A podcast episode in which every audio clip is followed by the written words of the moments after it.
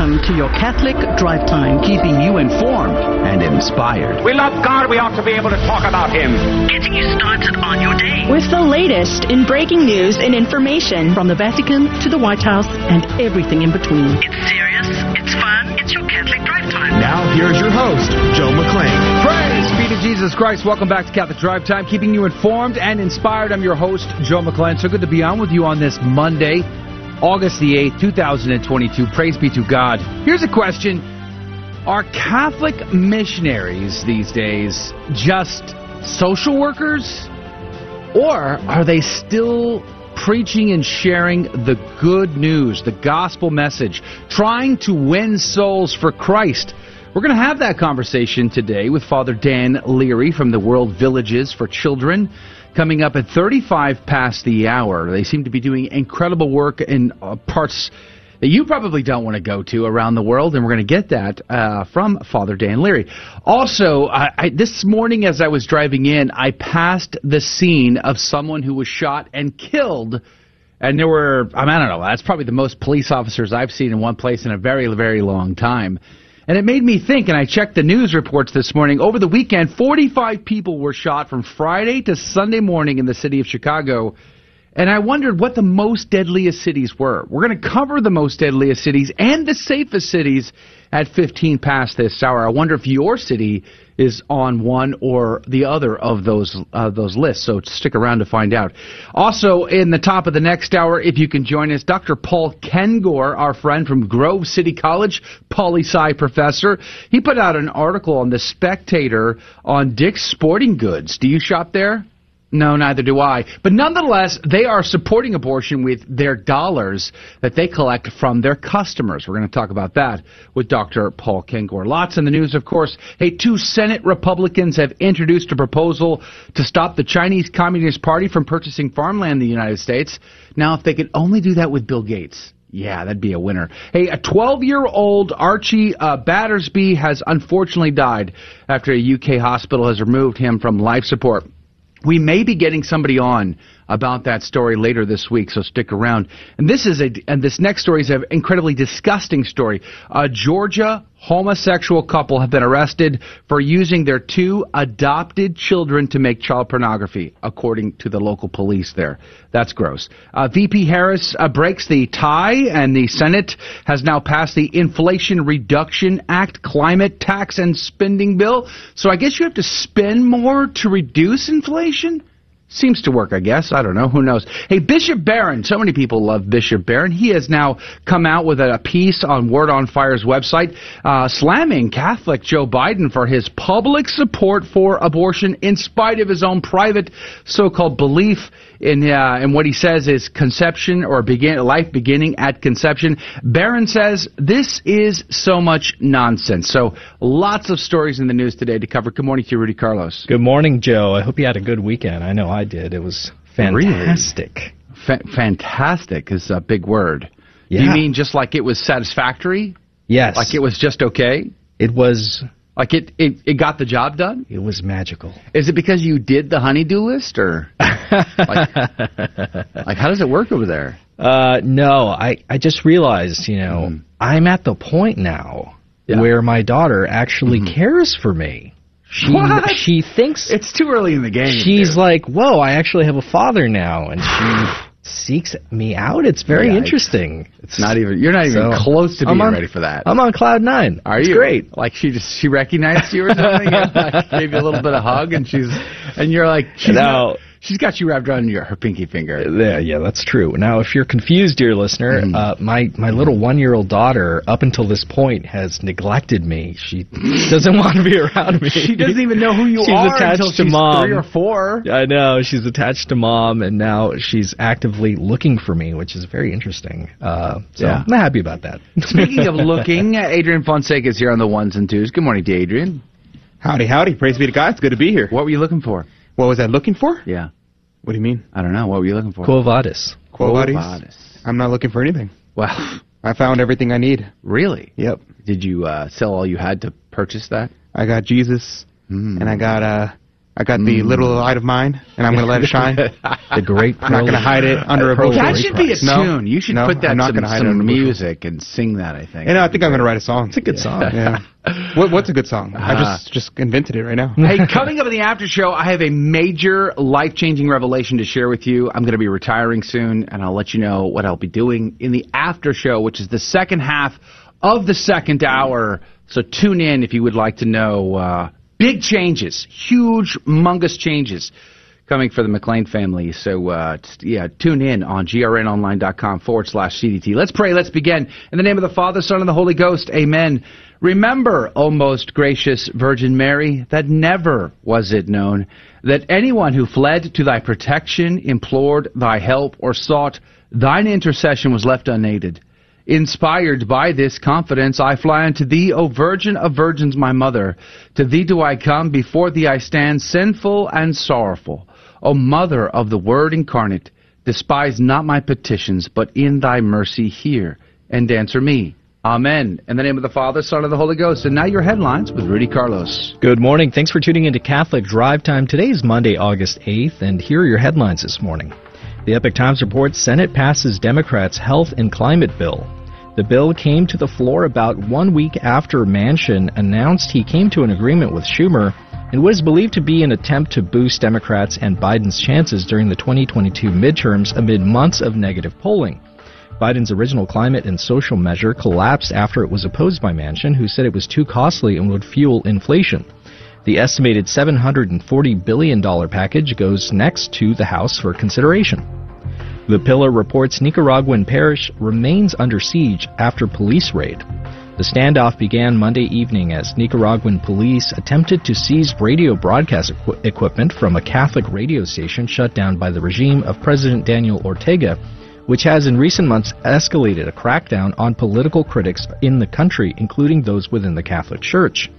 The Catholic radio stations are regarded as opposition voices to the regime of Ortega, who has ruled Nicaragua since 2007 and was also the country's leader from 1979 until 1990. The Daily Wire reports Visa suspends business with Pornhub ad services following child porn case ruling. One week after a federal judge ruled that Visa Incorporated allegedly helped monetize child pornography through adult websites, the payment processing giant said it would suspend its services with the advertising arm of a major pornography parent company known as MindGeek. Visa long supported the monetization of illicit material involving children on MindGeek owned pornography websites by continuing to process payments for the company despite being put on notice by the National Center on Sexual Exploitation. Now, Visa has taken an incremental step, but they must do more, says Dawn Hawkins, CEO of the National Center of Sexual Exploitation. And Breitbart reports Biden's Pentagon refuses DC's mayor uh, request for National Guard to deal with illegal immigration. Last week, Bowser, who's the DC mayor, requested the Biden administration activate the DC National Guard as she said the city was at a tipping point with a surge of illegal immigration triggered by Texas Governor Greg Abbott's busing of border crossers and illegal aliens to Democrat run sanctuary cities. According to Bowser, Abbott has sent more than 4,000 border crossers and illegal aliens to D.C. since April. Abbott has invited Bowser, along with New York City Mayor Eric Adams, to visit the U.S. Mexico border to witness firsthand the record level of illegal immigration that Texas must deal with as a result of Biden's expansive catch and release operation that continues enticing thousands of border crossers and illegal aliens every day to the United States. And those were our headline news this morning. God love you. The saint of the day, well, I have an uh, obligation to say it's the feast of Blessed Jane, the mother of St. Dominic on the old Dominican calendar. It is also the feast of St. Dominic on the new calendar, but I went over him on the 4th of August, so to learn more about St. Dominic, go to my YouTube channel, Catholic Conversations, where I talk all things St. Dominic. But the saint of the day today is St. John Vianney. He was born on May 8th, 1786 in Dardilly, France, and you're going to have to forgive me for all the French mispronunciations ahead of time, and was baptized the same day. He was the fourth of six children born to Matteo and Marie Vianney in 1790 when the anti-clerical terror phase of the French Revolution revolution forced priests to work in secrecy or face execution. Young Vianney believed the priests were heroes. He continued to believe in the bravery of his priest and received his first communion and catechism instruction in private by two nuns who lost their convents in the French Revolution. As his education had been disrupted by the French Revolution, he struggled in his studies, particularly with Latin, but worked hard to learn. In 1802, the Catholic Church reestablished in France, and religious freedom and peace spread throughout the country. He joined his heroes as a priest on August 12, 1815, in the Couvent des Monmes de Grenoble. His first mass was celebrated the next day as he was appointed assistant to Bailly in Écully. Three years later, when Bailey passed away, Father John Vianney was appointed parish priest of the Ars parish. With help from Catherine Lassian and Benedicta Lourdet, and La Providence, a home for girls, was established in Ars. When he began his priestly duties, Father Vianney realized many were either ignorant or indifferent to religion as a result of the French Revolution. Many danced and drank on Sundays or worked in their fields. Father Vianney spent much time in confession and often delivered sermons against blasphemy and dancing. Finally, if parishioners did not give up dancing, he refused them absolution. He spent 11 to 12 hours each day working to reconcile people with God. In the summer months, he would he often worked 16-hour days and refused to retire. Even the few hours that he would allow for himself to sleep were disturbed frequently by the devil. When he later became deathly ill but miraculously recovered, he attributed his health to St. Philomena's intercession. He died August 4, 1859. St. John Vianney was canonized on May 31, 1925 his feast day was celebrated on August 8th, but it was then swapped with St. Dominic to be August 4th. St. John Vianney would often say, private prayer is like straw scattered here and there. If you set it on fire, it makes a lot of little flames.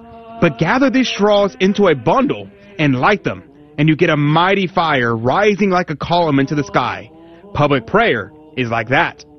Blessed Jane, St. Dominic, and St. John Vianney, pray for us. Praise be to God in all things. The gospel today comes to us from Matthew 17, verses 22 through 27. As Jesus and his disciples were gathering in Galilee, Jesus said to them, The Son of Man is to be handed over to men, and they will kill him, and he will be raised on the third day.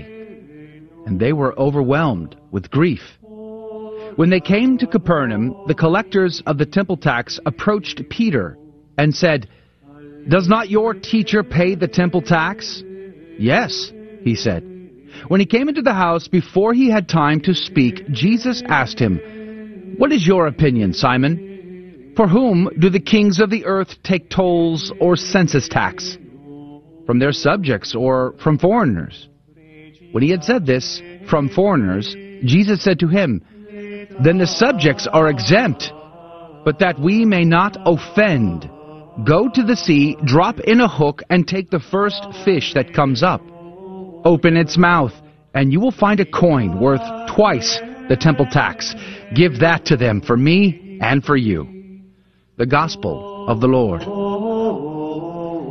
Praise to you, Lord Jesus Christ. Saint Hilary would say, The Lord is called upon to pay the drachma, the didrachma, that is two denarii, for this uh, the law had enjoined upon all Israel for the redemption of their body and soul, and the use of those that served in the temple. St. Chrysostom would say, For when God slew the firstborn of Egypt, he then accepted the tribe of Levi for them. But because the numbers of this tribe were less than the number of firstborn among the Jews, it was ordained in re- that redemption money should be paid for the number that came short, and thence sprang the custom of paying this tax.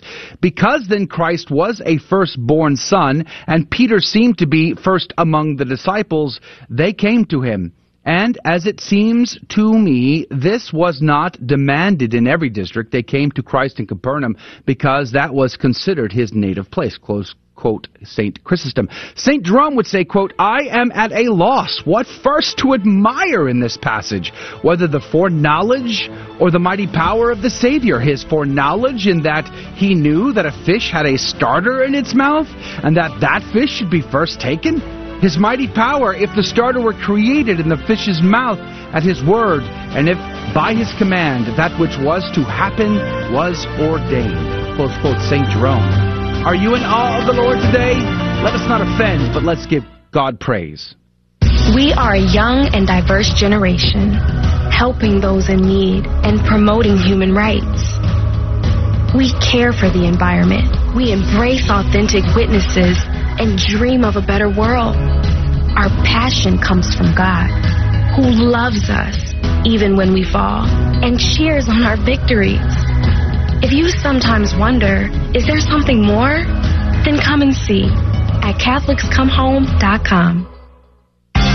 Some time back, I had a chat with some Jehovah Witness ladies, and they made the assertion that the first Christians didn't believe Jesus was God. That belief was a later invention. But is this true?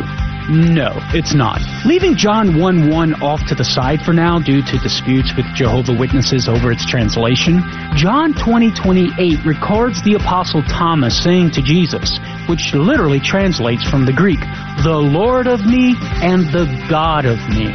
John says of Jesus in 1 John 5:20, "This is the true God and eternal life." Paul writes of Jesus in Colossians 2:9, "For in him the whole fullness of deity dwells bodily." It doesn't get any clearer than that. There are many more passages, but these suffice to show that the first Christians did believe that Jesus was God. I'm Karlo Broussard with the ready reason for Catholic Answers, Catholic.com.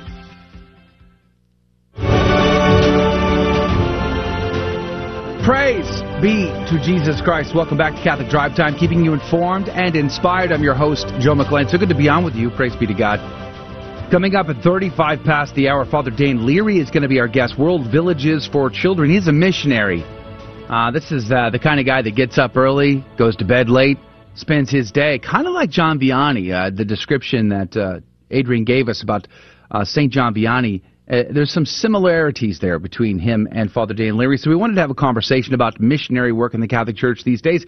On the surface, you'd get the impression that they're kind of just social workers, right? Just taking care of the needs, the material needs of the body, but yet the gospel is still being proclaimed. Converts are still being made, and much more. We're going to have that conversation at 35 past the hour, so stick around for that and uh, do share us with a friend. But this morning, as I was driving in to work, to get ready for today's show.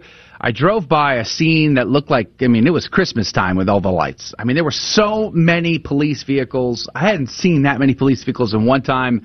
I guess the last time would have been like a police funeral, that kind of thing. I mean, it's just massive number of police vehicles and I wondered what was going on here. There was they had uh, blocked off an entire gas station. I mean like just lined up like a barricade, like a fence around this gas station. So when I got to the studio this morning, I pulled up my computer and I I, I searched for news, and it turns out that uh, a suspect was running from police. He crashed his vehicle up on the highway that I drove by, and then ran off the highway, tried to run away from them, and began to fire at the police officers.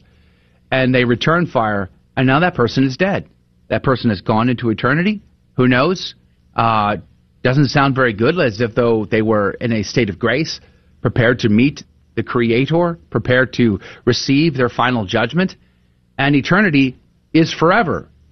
Hell is real and people go there. So uh, I don't know what the state of this person's soul was at the moment of death we should pray for the repose of their soul nonetheless. But it, re- it made me think of the most violent cities, and, and I saw this headline uh, almost at the same time I was researching this story, uh, came coming out of Breitbart, which you know every Monday there's a report about the number of people who are shot in big cities. So here's the headline out of Breitbart: Over 45 shot Friday into Sunday morning in Mayor Lori Lightfoot's Chicago. 45 people were shot in their city and if there wasn't for this headline, you would not even know uh, that these people had been injured. You would not know that the gun violence was so bad in the inner city of Chicago. But that's the interesting point I want to bring out. What are the most dangerous cities in the United States? Which are the most safest cities in the United States? And I wonder.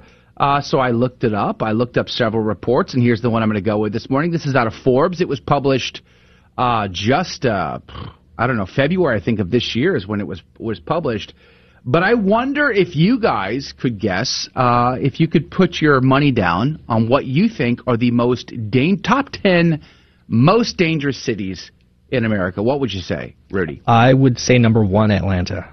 Atlanta's on the board. Okay. You say. I'm not telling Oh, you. I'm just. oh, okay. I'm just Yeah, that's confirming. my guess. You're on the board for Atlanta. Yeah. Okay. So you didn't go with Chicago. I find that interesting. Well, I mean, Chicago would be the obvious choice, right? I suppose so. Okay. I But you're hear a lot go- more about Chicago than I do Atlanta. But you, for some reason, you're, you're drawn to Atlanta. Yeah. Okay. Uh, Adrian, you got any choices for the top 10 most deadliest cities? What would you put on the list? I would put right up at the somewhere at the top, Mm-hmm. Chicago, Chiraq.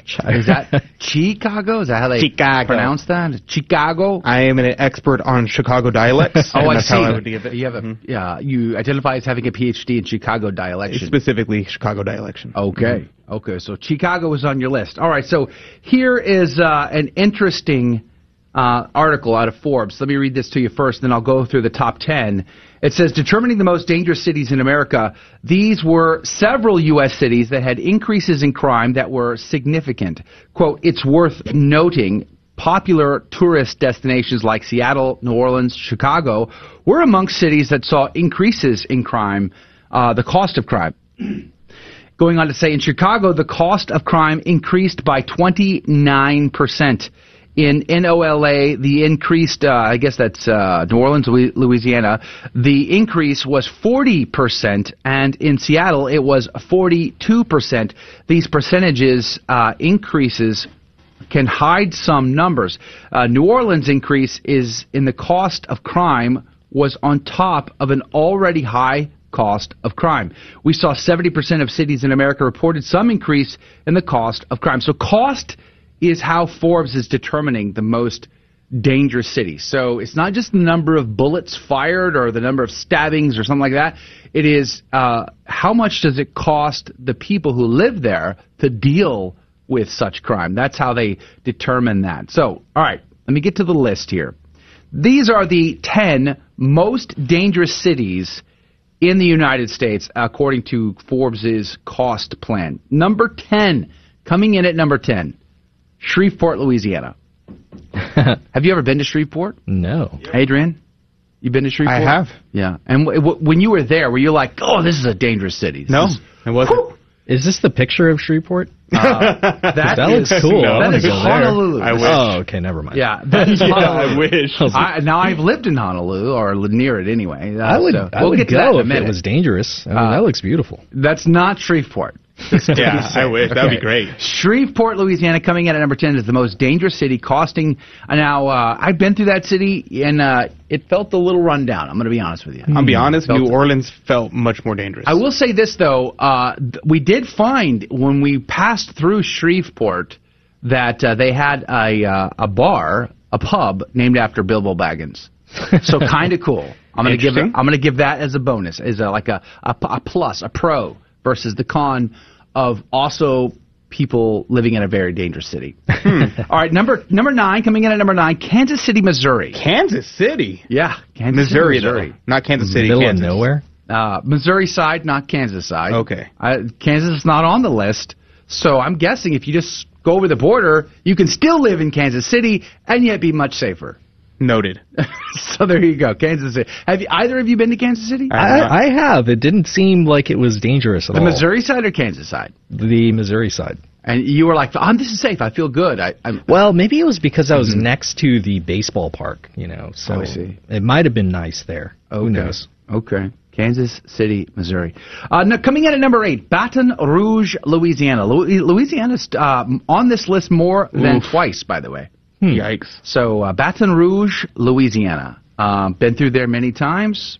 I haven't really stopped to smell the roses all that often. The other side the of the tracks thereof. of Texas. Yeah, pretty much. uh, crosses the uh, you know the mighty Mississippi River. hmm So uh, interesting uh, city, but uh, Baton Rouge coming in at number eight. Number seven on this list, Cleveland, Ohio. I'm surprised, but No. I'm not surprised. I have been to Cleveland on a couple of occasions. Uh, it also kind of feels a bit run down on on a big lake. You'd think it'd be okay, but apparently, I've never been to Cleveland, Ohio, but I've been to Columbus and I lived in Cincinnati. So- okay. Okay. And when you were there, you felt like it's safe. It feels fine. Um, Cincinnati depends on where you're at. Uh, Columbus was fine. Mm-hmm. Okay. Number six, a town I did live very close to uh, back in uh, I don't know the early '90s, Memphis, Tennessee. Now I've heard that crime there is actually quite bad in Memphis, Tennessee. It's it's because they're upset that Elvis is no longer alive. I, I'm guessing there's a lot to that for sure. Like, what purpose do they have in life now that Elvis is no longer around? Or actually, Or I think he? I might have gotten that confused. I think it's people are upset because everything in Memphis has Elvis themed. You know what they have in Memphis that's super cool? Barbecue. Not Beale Street, by the way. Uh, I am so grateful to God that I have survived my youth and the many times that I did terrible mortal sins on Beale Street. I'm gl- grateful Yikes. that I have survived that and have been to confession since. Praise be to Jesus. Uh, but nonetheless, they have a giant pyramid there that is now an outdoor, the biggest outdoor Bass Pro Shop in the world. That's incredible. Yes, I can't wait to stop by there uh, later this year. Praise be to God. All right, coming in at number five, Baltimore, Maryland is on the list, but we, the riots that are typical there, we kind of knew that. I figured that would be on the list, Baltimore, Maryland. Uh, but uh, number four, another city that I have uh, unfortunately committed, uh, committed uh, mortal sin, and I'm grateful that I've had the chance to repent, is uh, New Orleans, Louisiana. Ah, that makes sense. that makes sense. Wow, I've been to New Orleans a You few have times. Anything to share? I No, mean, you know, just driving through New Orleans, stopping around. Uh-huh, uh-huh. I've been uh, I've been to New Orleans many times. It's a very beautiful city. Yeah. I love it. Okay. I love New Orleans. Okay. Wouldn't go back again. It's pretty dangerous. It's pretty dangerous. And there's like there's witchcraft going on Yeah. every, Oh, every Yeah. street corner. Avoid Yeah. the French Quarter at all costs. Never go there. Unless you're going to do a Rosary Valley. yes, then the- go the to the French Quarter. and then go to confession, receive communion, and uh, live in a state of grace before you go. That's what I do in New Orleans. Yeah, I don't. I don't go to uh, the Bourbon Street to go and Yeah, good. and, party. I go to pray the Good. Rosary. Good. All right, coming in at number three, Detroit, Michigan. Yeah, I figured that. I mean, it's got a bad reputation. It's very run down. there are neighborhoods that are totally decimated there. Uh, coming in at number two, Jackson, Mississippi. Jackson, Mississippi. Uh, notice we have not said Chicago yet. yeah, what's the up with that? 10. Where is why is Chiraq not on here? Weird. Coming in at number one, Is the Chiraq. most dangerous city in the United States is not Chicago. It is, in fact, uh, St. Louis. St. Louis, Missouri, coming in. And it says, uh, while uh, no large cities uh, made the overall safest list, uh, fewer than uh, half of the 15 most dangerous cities in the United States were large cities. Does this mean that large cities are getting safer, or do they have just have more money to spend on fighting crime? Well, that's a good question. The article goes into it. Maybe we can link to it. But I want to go over now. So Chicago, not on the top 10 list of most dangerous cities, and neither is Houston, Texas. Praise be to God. Uh, but let's go over the the, the I'm going to go with the 10. There's a list of 15, and by the way, honorable mention number 15 on the safest cities uh, safest cities list with over 300,000 res- residents. Burbank. Riverside, California. Riverside? Yes. No. Yes. uh, that's a lie. Yes, it's on there. All right, but I'm running out of time, so Yep, let's go. The yep, top yep. 10 safest cities with over 300,000 people. Coming in at number 10, Santa Ana, California. It was just there. Beautiful place. Loved it. Uh, co- uh, coming in at number 9, San Jose, California. Coming in at number 8, Anaheim, California. What's up with Cal- California's dominating this list? Uh, all right, coming in at number 7, uh, Raleigh, North Carolina. Never been there. Uh, coming in at number six, San Diego, California. Well, I, there's no way California is this safe. Uh, Have you ever seen Straight Outta Compton? I'm just curious. I mean, come on, man. Anaheim is not that far from Compton. Neither is Santa Ana. I mean, how is there that big of a diversity there? Coming in at number five, the number five most safest city according to Forbes, anyway, is Mesa, Arizona. I'm going to be in Arizona uh, next month sometime. Uh, now, coming in at number four, Texas finally makes the list. Praise be to God. El Paso, Texas. El Texas. Paso. El Paso. That's surprising to me. Right across the street from El Paso. Ciudad Juarez, I think, if I'm not mistaken. where That the is insane. Cartel list reigns and owns the place. In El Paso. yeah, okay. that's true. Okay. That's true. Uh, number three, the top ten here, safest cities with over 300,000 in population. Number three, Henderson, Nevada. I would believe that. I've been to Las Vegas, Nevada. Never want to go back, but apparently Henderson is on the list. Number two, Honolulu, Hawaii. Praise be to God. I lived in uh, Hawaii on Oahu, just across the mountain Got there from Honolulu. It did get safer as soon as I left. Praise be to God. uh, and then number one, the most safest city in America, with over 300,000 people, Virginia Beach, Virginia. There you go. California is apparently a state to be reckoned with in safeness. Hey, we'll be right back. We're talking about missionaries next. Looking for a Catholic university where the greatest works of Western and Catholic tradition are the foundation for learning, all in an environment that is faithful to the magisterium? Recommended by the Cardinal Newman Society, the University of Dallas offers an exceptional liberal arts education, preserving the wisdom of the past while preparing students for the world changing futures. Academically excellent, always faithful. Apply today at udallas.edu. This is Dale Ahlquist with a Chesterton Minute. Money, sex, power. They're all endlessly enticing, but never fulfilling. They always lead to a dead end.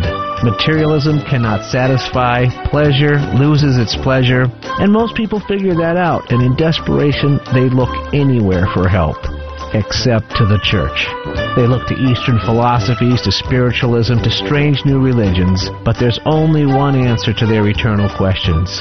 They deny it, they dance around it, they run from it, but they won't try the one thing that works. They won't try it because they know what it costs. Everything. It means taking up your cross and following Jesus in all things. G.K. Chesterton says, The Christian ideal has not been tried and found wanting, it has been found difficult and left untried. Want more than a minute? Chesterton.org. Welcome back to Catholic Drive Time, keeping you informed and inspired, and now more headlines. This one is from the Epoch Times. The headline goes Effective immediately. Do not wipe phone data, says the Pentagon to all personnel. The Pentagon has issued a memo asking personnel not to delete data on their phones, calling it a solemn responsibility and legal obligation of all federal employees, both military and civilian. In an August 4th statement, the, DoD acting press secretary Todd Breasseale said that the memo was issued following media reports that the DoD did not retain phone data of former senior officials upon their departure from the department. This includes records that may have been tied to the January 6 Capitol breach. The department will be transparent with Congress and the public on records retrieval and stewardship, he added. LifeSite reports 12 year old Archie Battersbee has died after UK hospital removed his life support. 12 year old Archie Battersbee has died after a UK hospital withdrew his life support following the defeat of numerous legal battles waged over several months by his parents. Archie's death just became just over two hours after the Royal London Hospital in Whitechapel removed his life support at 10 a.m. on August 6th. The young boy had been unconscious, unconscious since April 7th after he was found in that condition by his mother. Blocked at every stage by various courts, his family lodged an appeal on August 4th to move Archie to a hospice so that he could die surrounded by his family, away from hospital staff and the security guards surrounding his ward. The Royal Courts of Justice rejected this appeal on August 5th. Justice, uh, the, they rejected the move, citing risks involved in a transfer. And Breitbart reports 12 year old farmer uh, raises livestock to help feed his neighbors. He says, quote, I've been farming my whole life. As long as I can remember, I've been on his lap steering that tractor, running the bucket, he said, while gesturing toward his grandfather, Dan Herrick. Braden Nadeau pretty much runs things on his own and also helps feed neighbors thanks to his farm stand where he sells items such as homemade zucchini bread and relish. The ingredients are sourced from his own garden. In the mornings during the school year, he gathers vegetables and prepares the farm stand for business before class starts. Thanks to all the time he spent outside, Nadeau does not have hours to watch television or play video games like many boys his age. His grandfather says it teaches him business, it teaches him how to work, it teaches him how to stay out of trouble, it teaches him where food comes from, and it teaches him that without farmers, there's no food. That's a little slice of good news there. And those were your headline news this morning. God love you. Praise be to God in all things. Thank you, Rudy, for keeping us up to date. Joining us now by phone is Father Dan Leary, the chaplain for World Villages for Children. Praise be to God. Good morning to you, Father. Hey, good morning. God bless you from Mexico. Yeah, thank you for your time today. Uh, just I think it was like last week we were I was mentioning something about missionaries and you know really wondering if you know uh, missionaries have become really just social justice workers or are they still spreading the gospel message? You know, winning converts, winning souls for Christ, and transforming the world. And uh, and you know, we've had Kevin Wells on in the past, and and Kevin and I were chatting, and he said, "You really got to talk to Father Dan Leary." And so here you are. Praise be to God. Let's start with. Uh, could you tell us what is World Villages for Children? So, World Villages for Children is the U.S. office for the Sisters of Mary, who is a re- which is a religious order of about 400 religious sisters from Korea, the Philippines, Tanzania, Mexico, Brazil, and they are sisters founded by Venerable Aloysius Schwartz, a guy that was born in D.C. and really began his missionary work in Korea in the, in the late 50s. And it's a religious order that forms the poorest of the poor for five years, teaches them faith, catechesis, and gives them hope to change their families, really to become missionaries, to become missionaries. Um, why are you doing this work? You, you aren't. I mean, like you were a diocesan priest in Washington D.C. not all that long ago, right? Right. I'm 25 years a priest. Kevin Wells said I used to be the chaplain for the now Washington Commanders. That was called the Redskins back then. But I'm. The, he said you were the worst Catholic chaplain. That's why you had to leave the country. Okay. That's hilarious. so uh, no, I, I I've always had a love for the poor. And I really felt that you know, I worked with Mother Teresa's sisters for many years, and Mother, it, they they do great work, but it was sort of end of life, taking the next step. I want to form the culture from the ground up. I mean, mm. I want the Holy Spirit to use me, and to really guide young people to change generations. You know, these are 12 to 18 year olds, and so if we can form them properly, we can help change their families and then form the next generation of Catholics that will come after them. When did you know that you wanted to walk away from uh, you know diocesan life and do missionary work? Like, what what was that moment uh, for you? It's been a it's thank you. It's been a uh, inspiration in my heart because I always love the poor, and I had to take the leap of faith. It, it had nothing to do with like seeing the church suffering I just realized I had to go deeper into my priesthood. And it doesn't, and I felt the call was going into the suffering of the poor and, and to really identify with Christ on the cross and from Christ on the cross, understanding my own poverty. So it's, it's been a multi leveled encounter with Christ in my ministry. And were you nervous at all about talking to the Archbishop? Of course. I was a pastor of a parish, and I said, Archbishop, I feel the call to go serve the poor. And he said, "Well, let's pray about it a little bit." And I had always been, yeah, let's okay. pray about this for six or seven more years. he said, "Let's pray about it." And I came back later after he asked me to pray about it. He said, "Yeah, go." And I said, "Thank you." Thank you. I will do my best to build up the body of Christ in Mexico and Honduras, Guatemala, etc.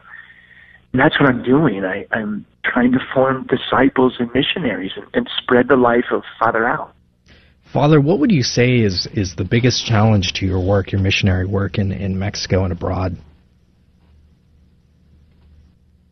Um, well, personally, are you're asking? is getting into the allowing the Holy Spirit to work through me and, to get into the wound of the children.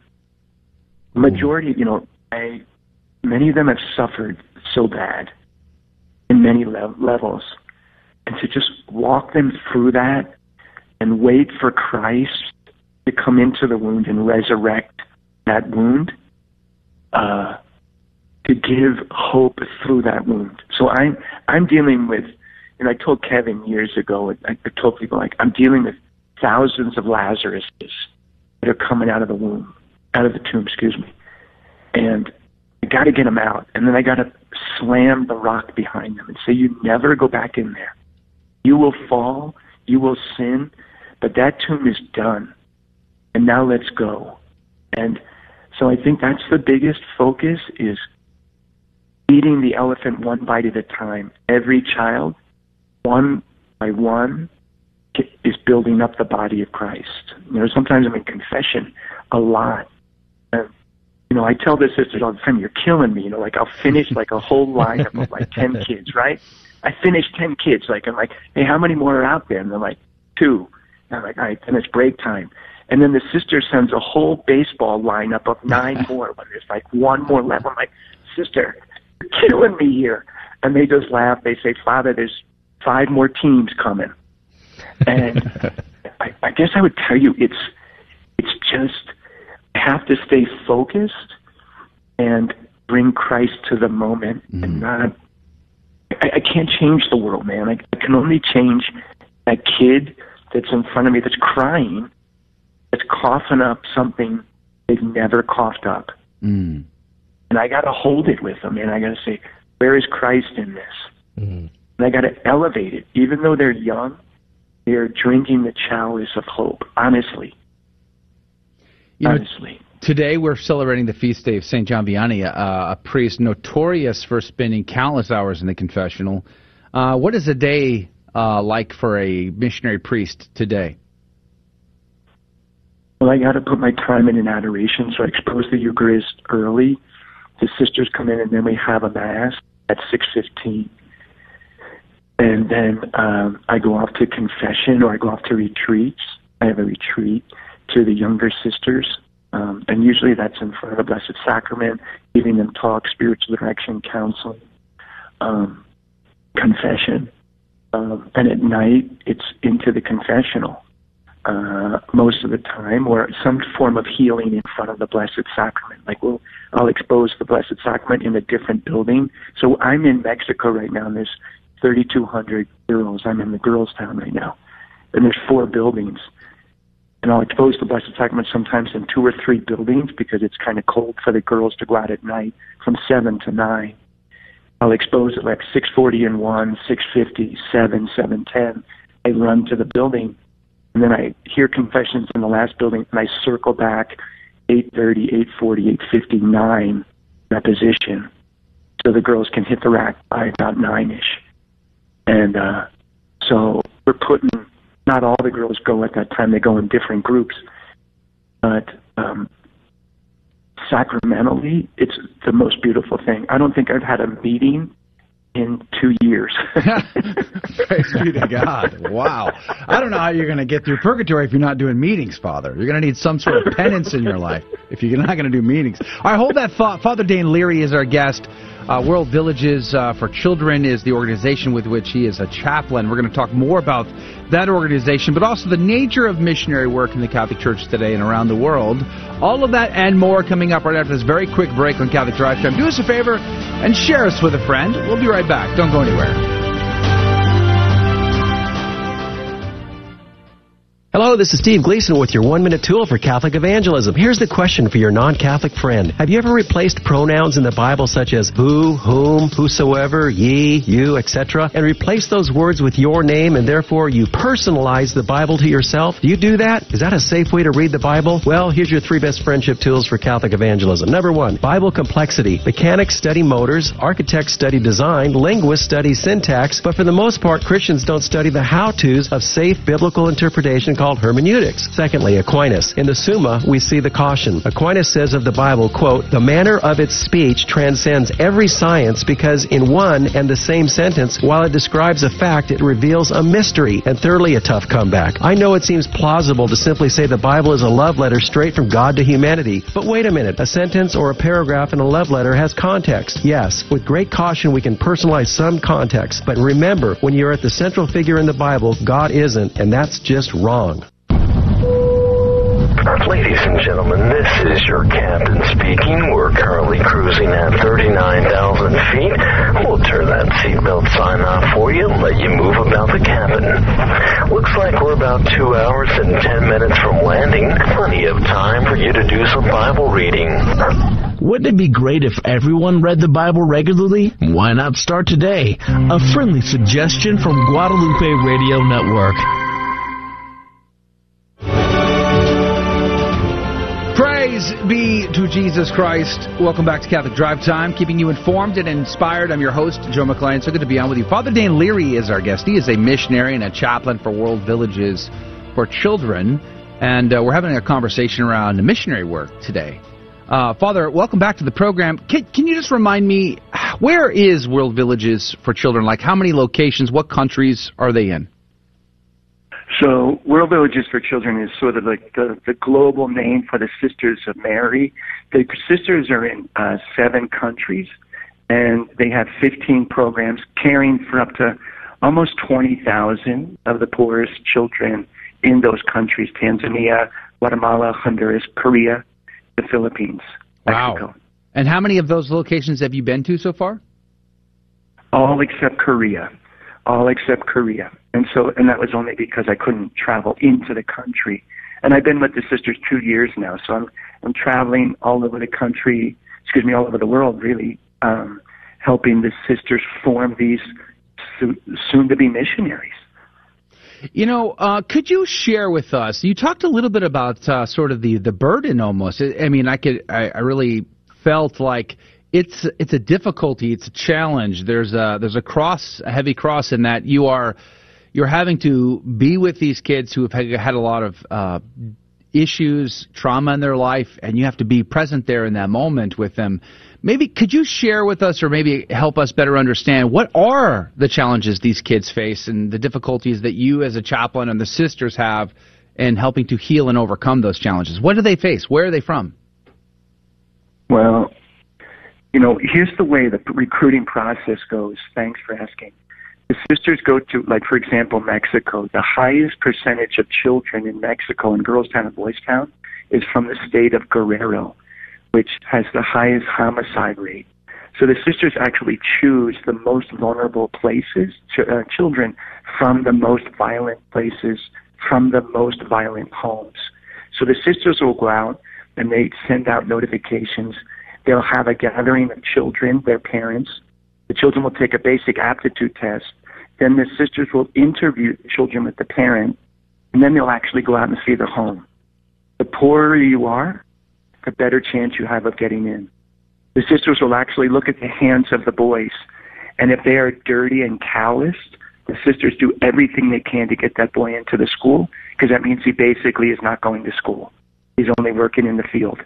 And they do the same with the girls. And so these children are coming in mostly are one parent family or have been abandoned. Um, the children write their story the best they can when they enter the program.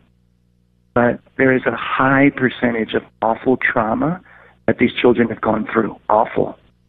Uh, the girls, particularly, obviously, and the boys as well. They face serious violence and threats to their own safety. And so this program is really keeping them safe for five years, let alone forming them with an education and teaching them to catechize, teaching them to evangelize. That's the whole goal. Catechism three times a week. Father Al wanted these kids to go out and spread the gospel to the parents and to their children when they get married. Wow. Are there any stories that stand out most in your mind about uh, sort of like a transformative experience of uh, being a part of uh, this uh, World Villages for Children? Um, look, I, I can tell you this one. So, I mean, this is general. So many of the girls have been through trauma. And I really try to bring them to the place of forgiving the person. So they'll come before the Blessed Sacrament. It's a process, it's not a one time deal. And they say, bring your notebooks we read a passage about the scripture, write the name of the person that hurt you on a piece of paper.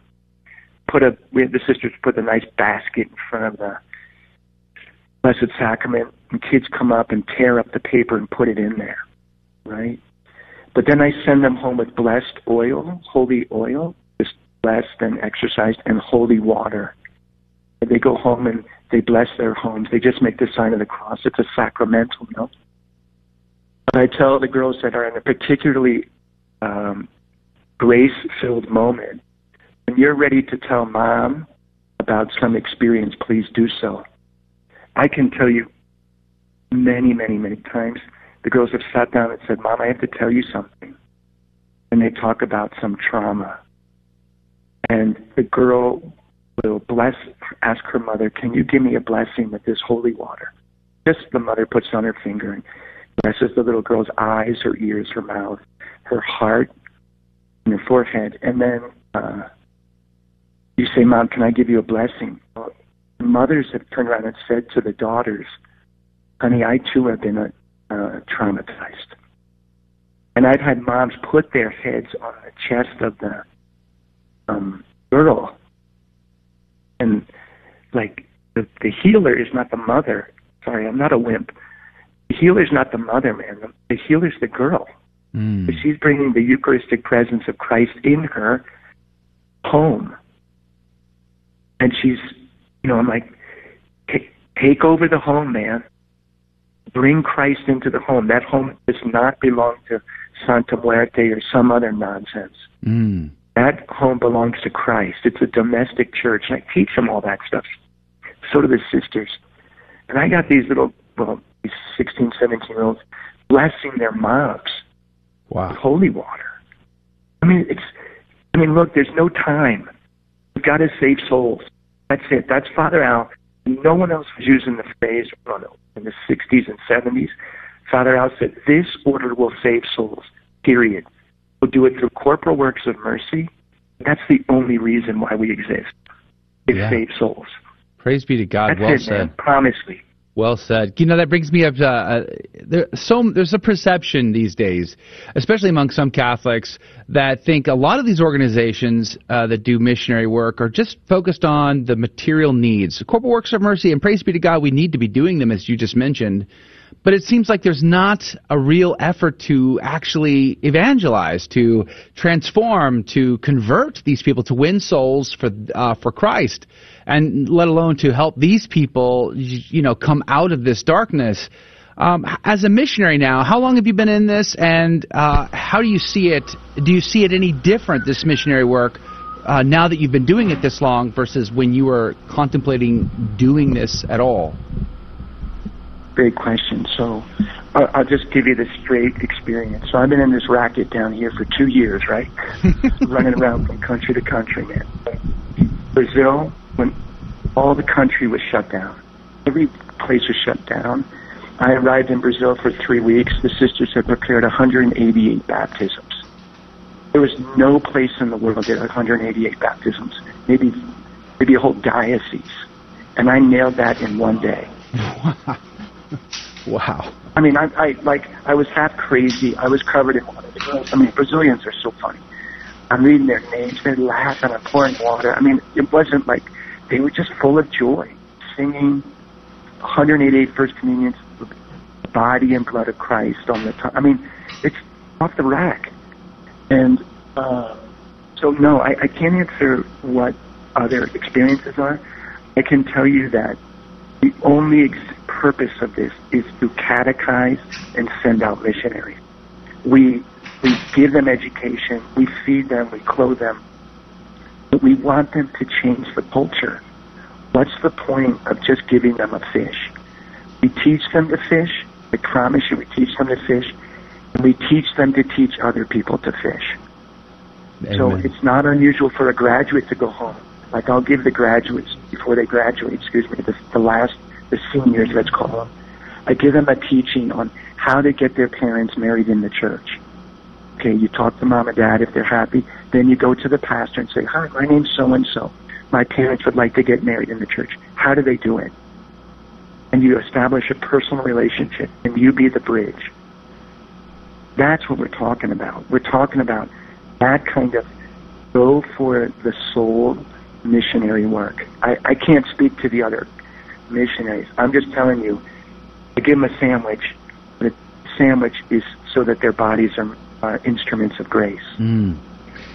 You know, I, so, something I've been saying. I didn't mean to interrupt you, Father, but I just want to put this out there and then maybe let you comment on it as well. Uh, I, something I've been saying now for a while is I feel like Mexico has a special place in the heart of Our Lady and our Lord, in particular, having defeated Satan there uh, in the Aztec Empire.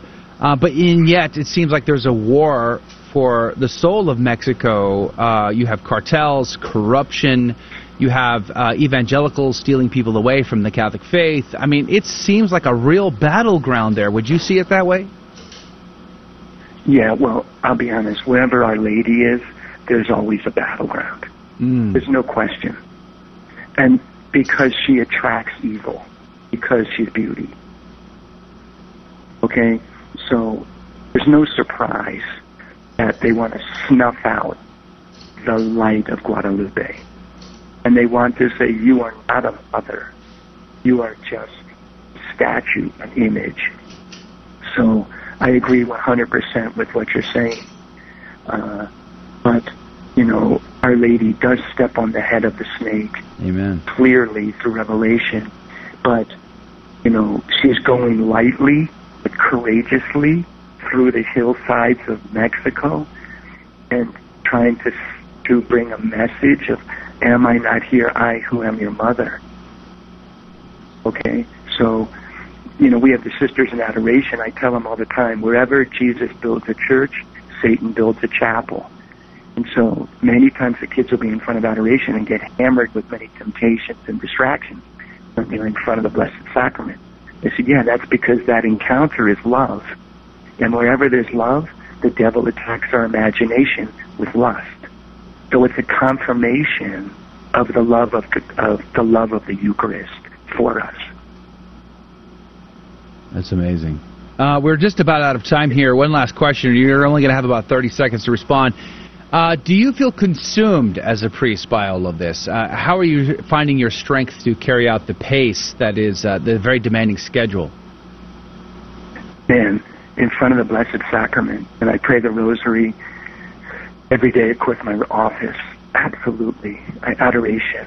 I expose the Eucharist and the sisters come in. That's the only way. Wow. So I don't go crazy. Honestly. promise.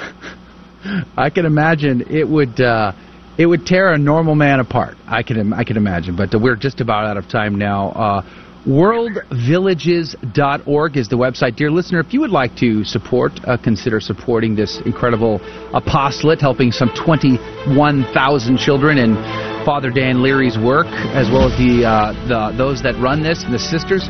Worldvillages.org is the website. You can find more information there. Father Dan Leary, God bless you. God love you. Thank you for your work and thank you for your time today. We're very grateful to you. God bless you, man. Take care. God bless you too, Father. Have a great day. We're praying for the kids. Hey, coming up after this break, if you are able to join us, we're going to talk to Dr. Paul Kengor from Grove City College about Dick's Sporting Goods. That and a lot more is coming your way. You can always hang out at grnonline.com forward slash CDT.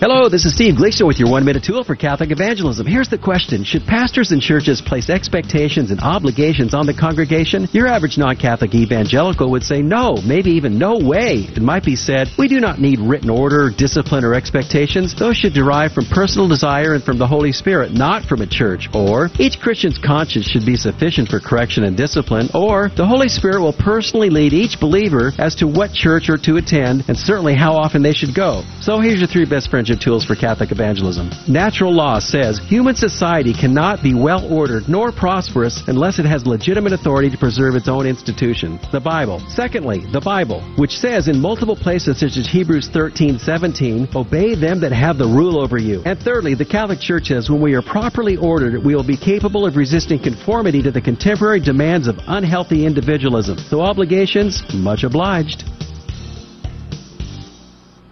Our family has spanned the centuries and the globe. With God's grace, we started hospitals to care for the sick.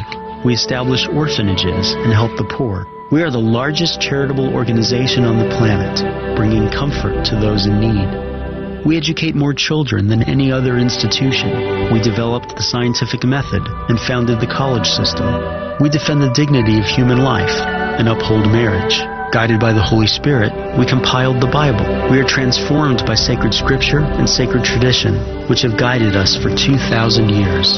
We are the Catholic Church. With over 1 billion in our family, sharing in the sacraments and fullness of the Christian faith. Jesus started our church when he said to Peter, the first pope, You are rock, and upon this rock I will build my church. So if you've been away from the Catholic Church, we invite you to take another look. Visit CatholicsComeHome.org today. We are Catholic. Welcome home. Are you on the CDT Insider email list? Hi, Joe McClane here, and every week I send you cool. stuff. I'm Father Jim Murphy from St. Thomas High School. You're listening to AM 1430 KSHJ Houston, part of the Guadalupe Radio Network. Radio for your soul.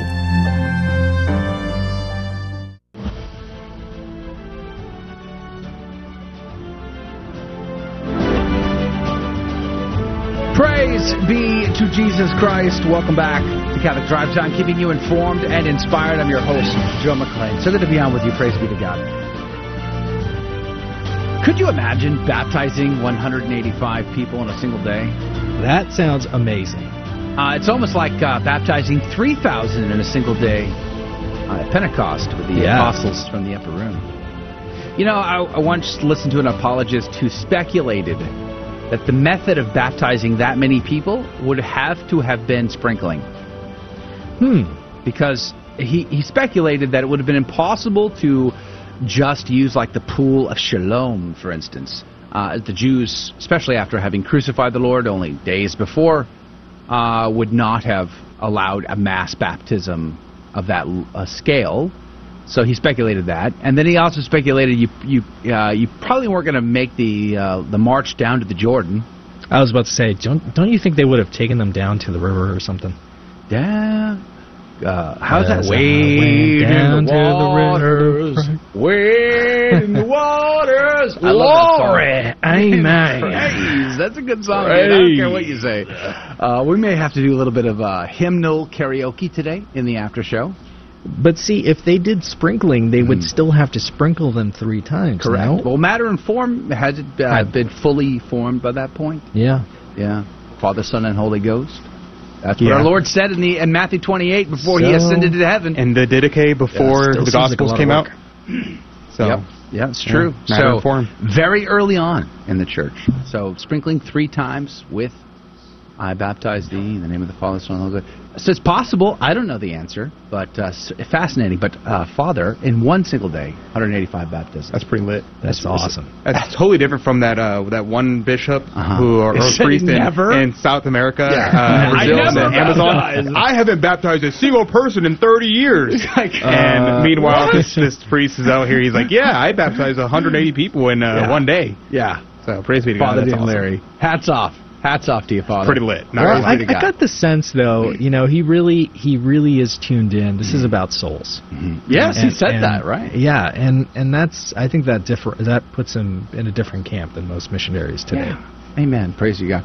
If you have uh, missed the uh, interview, dear listener, with Father Dan Leary, which we just wrapped up, you can always catch it on the podcast feed on our website, grnonline.com forward slash CDT. You could also catch it on Google Play or Spotify or on the uh, on the Apple iTunes Store, which, just so you know, you are required by international treaty to have to leave us a five star review if you if you're if you're on iTunes Apple Store. Okay, don't fact check me there. Don't don't Google that. Just just trust me. You have to leave us a five star review if you're you're on Apple iTunes Store. All right. Praise be to God.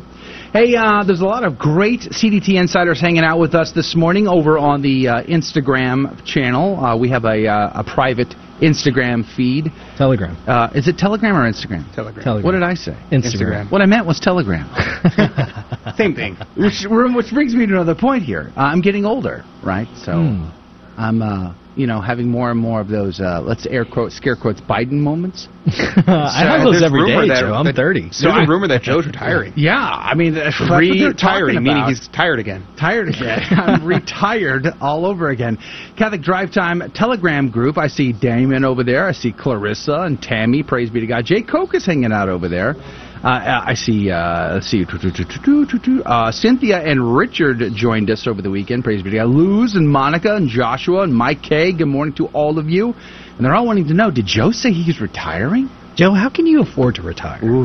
Well, I'm going to tell you about that in the after show. I, I had a brilliant moment this weekend of, of inspiration, a moment of clarity. It sounded Mm. like, Just and like that? And in Ow. the yes, oh, in the Ow. in the in the after show, I'm going to tell you, big changes. The angels sound like that? Big changes are So coming. unfortunate. Are you going to wait until the last two minutes to tell us? uh, in the after show, which is the second half of this hour on the live video feed. I'll be chatting with you directly. You get to decide what we talk about, but I will share with you uh, big retirement plans coming.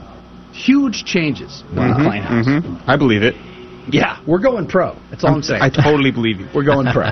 We're going pro. All right, praise be to God. So that's coming up. If you want to hang out with us in the after show, make sure you're on one of the live video feeds Facebook, Instagram. No, we don't do anything on Instagram. No. Why don't No, we do don't. anything on Instagram? Uh, because it's a cesspool. Oh, I see. So TikTok.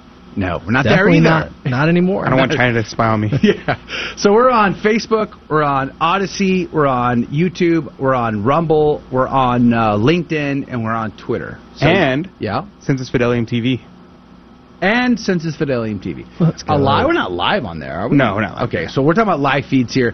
If you want to find one of those live feeds so you can comment, then you can always go to our website, grnonline.com forward slash Joining us right now by phone is Dr. Paul Kengor. He is a poli sci professor at uh, Grove City College and uh, is a frequent contributor to the Catholic Drive Time. Good morning to you, Dr. Kengor. Hey Joe, how you doing? Praise be to God, I am alive and that counts. How are you? I'm doing pretty good. Doing good. Good. I saw your article over at The Spectator uh, about Dick's Sporting Goods. Now, I don't shop at Dick's, and I haven't shopped at Dick's for a very long time, uh, mostly because they stopped supporting hunters like myself. They don't. They stopped selling guns and ammunition and that kind of thing. And so I decided to take my business elsewhere. That was years ago, but they're up to even more shenanigans than that. What are they doing, Dr. Kengor? Yeah, they are, and, and you know, Joe, this kind of this kind of touches me personally because Dick's began. Well, it actually began in Bing, in Binghamton, New York, um, a long, long time ago with with the original owner. Uh, but but it's but it's based in Pittsburgh, the Pittsburgh area, which is where I'm from, which is where I'm which is where I was born. And in fact, I, I used to even co-host a show, a radio show in Pittsburgh, and they were one of our big sponsors. And so they really kind of grew up and took off and started in this area, the area that I'm from. And now it's the, the number one sporting goods retailer in the entire country. So they're all over the place. And I think what you're talking about there with the guns, that might have been one of the first signals that they were going to, you know, kind of, you know, go woke a little bit. Hmm. and, and, and, and, and, but, but, but totally now, I mean, this really shocked me. So they announced, and they announced this. I mean, they had this announcement ready, like the day of the Dobbs decision. Wow. Right? So yeah. this, yeah, I mean, this this must have been, you know, thought up. I don't know, weeks ago, months ago, but but they have announced that that they will pay up to four thousand dollars in travel expenses for any employee of Dick's who goes to have an abortion in Wow. a, in another state. You know, in a, so if if you live in a state I guess like maybe perhaps Indiana, which just passed legislation last week, um, you know, heavily restricting, if not almost banning abortion. So if if you're a a, a female Dick's employee in in the state of Indiana, and you want to go to New York, Kathy Hochul's New York, Governor, you know, Catholic Governor Kathy Hochul's New York, where she said, you know, we welcome you with open arms. In fact, she's even offering to help women to pay their expenses to come there and get abortions. But um, the, the Dicks there will will help you travel to New York or California or wherever to to get you your abortion. And so what that means is that if you shop at Dick's, the, the the stuff that you buy, you know, that football, that kayak, you know, that the bow and arrow, the you know the the, the, the ball cap, whatever, you know, certain money from from your purchase is going to go to help cover the expenses of of women getting abortion. Yeah, that's that's pretty insane. They all, they have to have uh, shown great determination, uh, you know, took took the initiative to have a statement ready and waiting for the Dobbs decision to come down. Um, and it boggles the mind in some ways because, like, if you're a company, like, you don't have to have a position, you don't have to have an opinion on anything in politics or in in the current affairs. You're you're selling sporting equipment, like just sell sporting Right, equipment. yeah. Like, why do you think that they that the corporate uh, headquarters feels the need to weigh in on these issues? Well, it's a good question. In fact, in, in my article with the American Spectator, I actually cite an, a, a, a survey by one of those business organizations where they surveyed a few hundred companies and found out that less than 10% of them were even taking a position on, on, on, on the whole Dobbs thing, right? Like, I mean, so, many of these different companies have been pusher, uh, uh, have, have been, have been pressured and hounded into taking position on Pride Month, right? You know, they they got you know even NASCAR has like you know LGBTQ rainbow flag logos, right? Yeah. It's it's it's just unbelievable. But but on but on this on on the abortion issue, most of them aren't. Most of them aren't taking a position. They're really not saying much at all. And Dick's has gone even beyond that and and you know stepped up to the plate, right? Baseball, sports metaphor here, to you know, to you know, to to to offer to pay for employees' abortions. And if you read the actual statement that they put out, which I quote in the American Spectator piece, they have all this kind of cheery, almost like sophistry language about we at Dick support our teammates, right? Our teammates support each other's health care choices. And, and, and it's just it, it's it, it sounds like something that could have been written by Elizabeth Warren or Nancy Pelosi if they were if they were a CEO at Dick's Sporting Goods. Uh, but but, but yeah, they didn't have to take this position, uh, but but they went ahead and took it anyway. And and to, and for me as as somebody who's who's shopped there my entire life, I mean that's it. There mm. there is no way that that, that I'm going to go in Dick's and you know buy a pocket knife even or, or or buy anything. I, I mean I've got other options, and I'm not going to go to a place where where where I shop it helps subsidize somebody's abortion, and I don't care if it's a half a penny out of my purchase. You know, Right? Dr. Kengor, It- it- yeah. You know, it's interesting because you know I bought my hiking boots from Dick's Sporting Goods, and I and I've been there many times as well. Bought many things from from Dick's, and the problem I'm thinking here is, you know, what company doesn't do this? What company does not is is Academy not giving money to abortion? Is these other ones? And I'm not saying that we shouldn't do this. I'm just saying how where do we shop? Because i'm thinking i want to not support abortion. I want to not shop at these places that support these immoral actions. But at the same time it feels like everywhere i turn if i'd have to just live off a farm and find local shops that do these things which unfortunately most places don't have any local shops that provide the things we need. Uh, what say you dr kengor Yeah, yeah. It's, it's a great question. I've been through this so many times, and you get to the point of you have to boycott almost everything, right? And I remember a few years ago. In fact, I personally did research on this because I was writing a column on it as to whether or not Starbucks supports Planned Parenthood.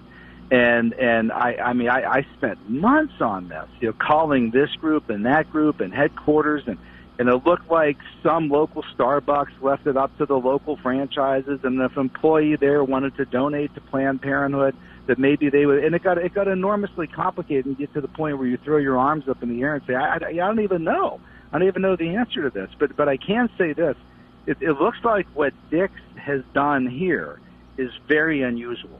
Um, I I don't know I don't know of another company, at least not off the top of my head, that's done that and and, and at least in terms of the the, the major sporting goods uh, retailers, I don't know anyone else that has done this. And and and really almost seem to make a big deal about it. They you know, they issued a press release. The the new CEO, um, also Ed Stack, who's the son of the original founder of Dick's, issued a statement. You know they they put it out on social media.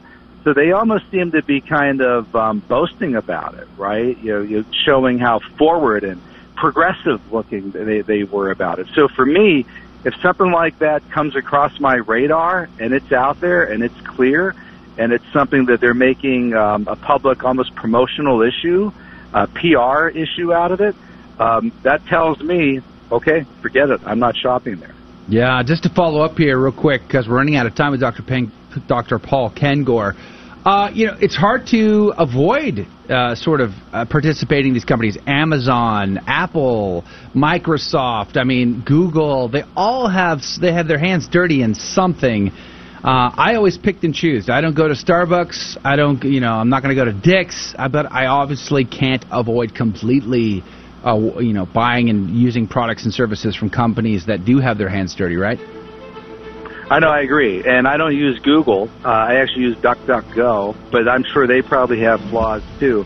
But like I said, if something like this happens with somebody like Dick's, you know, they're telling me I shouldn't shop there. Yeah, amen. All right, Dr. Paul Kengor has uh, been our guest. Check out his article, Shop at Dick's, Subsidized Abortion at the American Spectator, spectator.org. Dr. Kengor, God bless you. God love you. Have a great day. That's going to uh, do it for the guests, but what's coming up next is our game show, and you could win prizes. Call right now, 877 757 9424. I have some friends who are Catholic who say that you don't have to believe everything that the church teaches, whether it's in the catechism or not. Is that true? No, it's not true. If you want to call yourself Catholic, but you want to pick and choose for yourself which of the church's teachings to accept and which to reject, you give everyone else who calls himself Catholic the right to do the same thing. For example, you believe women should be priests. In the Catechism of the Catholic Church, paragraph 1577, it states, Only a baptized man validly receives ordination. For this reason, the ordination of women is not possible. You don't believe that? Well, that's fine. I just made this a catechism of your Catholic Church, but not mine. But remember, if you can throw doctrines out, so can everyone else who calls himself Catholic. That gives Joe Parishioner over at St. Doubting Thomas Catholic Church the right to throw out the church's social justice teachings. He doesn't feel like feeding the hungry, caring for the poor, and all that other bleeding heart stuff. Paragraphs 2401 to 2463. I just made this a catechism of his Catholic Church, but not mine. You believe contraception is okay. Paragraph 2370 says contraception is intrinsically evil. Joe Parishioner doesn't like what the church teaches on the death penalty. Paragraphs 2364 to 65. You don't like what it teaches on these pages, pages 505 to 508. He doesn't like what it teaches on these other pages here, pages 610 to 615. Can you see what's happening? I heard it said once that there is a shortage of vocations to the priesthood in the United States, but no shortage of vocations to the papacy. If we don't believe in all of it, if we each appoint ourselves pope and throw out a doctrine here or a doctrine there, then our faith is no longer Catholic. A beacon of truth in a troubled world. This is the Guadalupe Radio Network, radio for your soul. Welcome to another round of fear and trembling. the Catholic Trivia Game Show that helps you work out your salvation by the seat of your pants. It's a 50-50 chance and prizes are involved. Avoid the weeping and gnashing of teeth. Call now to take your shot. 877-757-9424. And now your host, Joe McClane. Praise be to Jesus Christ. Welcome back to Catholic Drive Time and Fear and Trembling, the Catholic Trivia Game Show, where we have secrets and agendas that we don't want you to tell anybody about. But your chance to win is pretty good right now. Phone lines are wide open. All you need to do is pick up the phone and make a phone call, and you could win. It's super simple. 877-757-9424.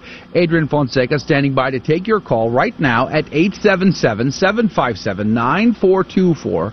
That phone number is 877 757 9424. 877 757 9424. Uh, I do have uh, some things that I just want to keep between us. Number one, I like to teach the faith. So I look for teachable moments in the questions where you just might learn something that you didn't know before about your Catholic faith. Praise be to God. And then number two, we like to have a laugh. We like to have a good time. Our callers tend to be absolutely amazing. And uh, praise be to God, that is the funnest part for us. And then number three, we give out prizes, which means uh, everyone wins in the deal. You have a good time, you learn something, and you may win something. Praise be to God. But if you're new here, I shall explain. I have three Catholic trivia questions sitting before me. Uh, but I do not ask the caller these questions, so they don't need to know. They might not know a single correct answer, but could still win the game. And that is because instead of asking them, I will ask Rudy and Adrian, one of which will give us a correct answer, the other will give us an incorrect answer. The caller will then have 15 seconds to make a decision. Whom do they trust more, Rudy or Adrian?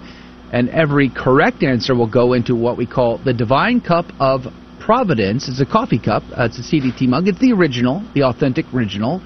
And then at the end of the week, we pull out a name, and that, that's who the winner is. Uh, Rudy, what could they win this week? Praise be to God. Our sponsor this week is Conversion Starters. Now, conversionstarters.com Mm-hmm. makes evangelization easy and painless for everyone.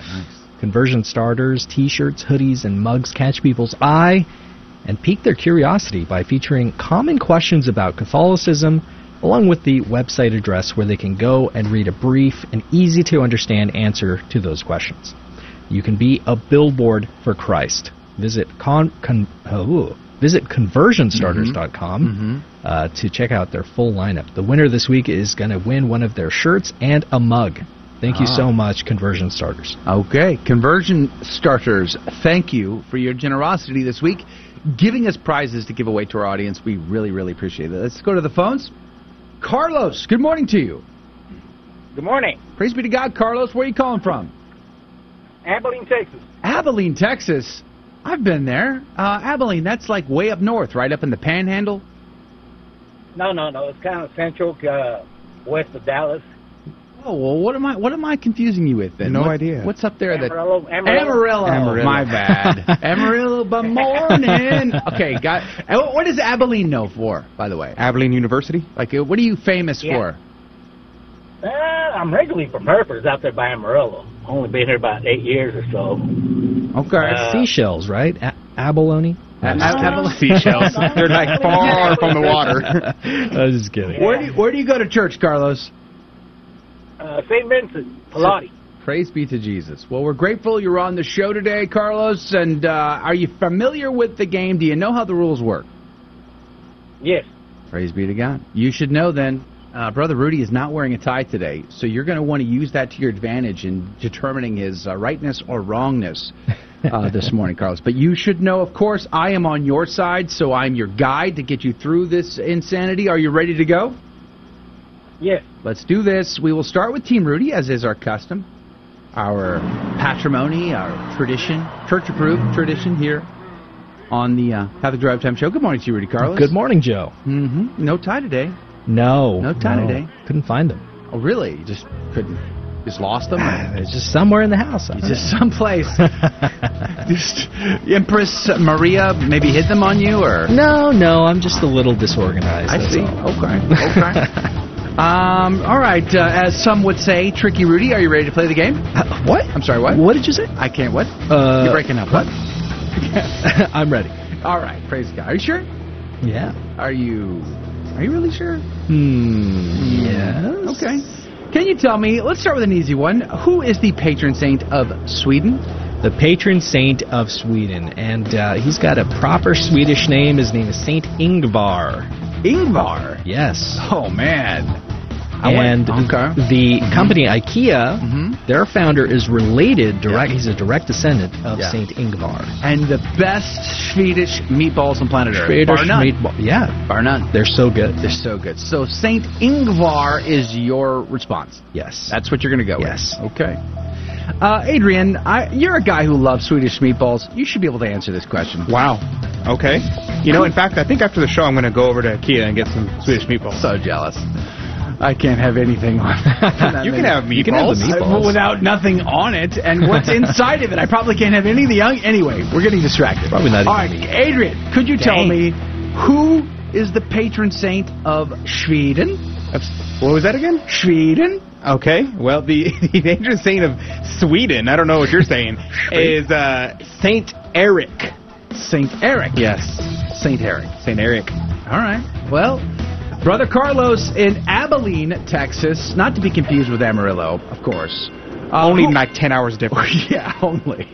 Who is the patron saint of Sweden? Is it Saint Eric, as Adrian suggests, or Saint Ingvar, as Rudy is trying to make us believe? 15 seconds on the clock. Who is right? Who is wrong? Carlos and Abilene, what say you? I'd go St. Eric. Saint Eric. Survey says. Sure.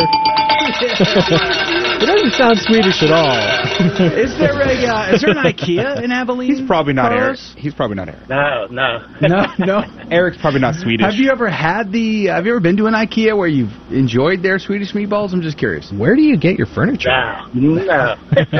he makes it. Like if there's no IKEA, you probably just Everyone in Abilene just makes their own furniture. Nobody has furniture. Are you kidding me? They make the 10 hour journey to get to the IKEA to get the furniture. You guys are out of your minds. All right, let's go to question number two. Good job. You could win now, Carlos. You're in the cup. Let's see if we can't double your chance here.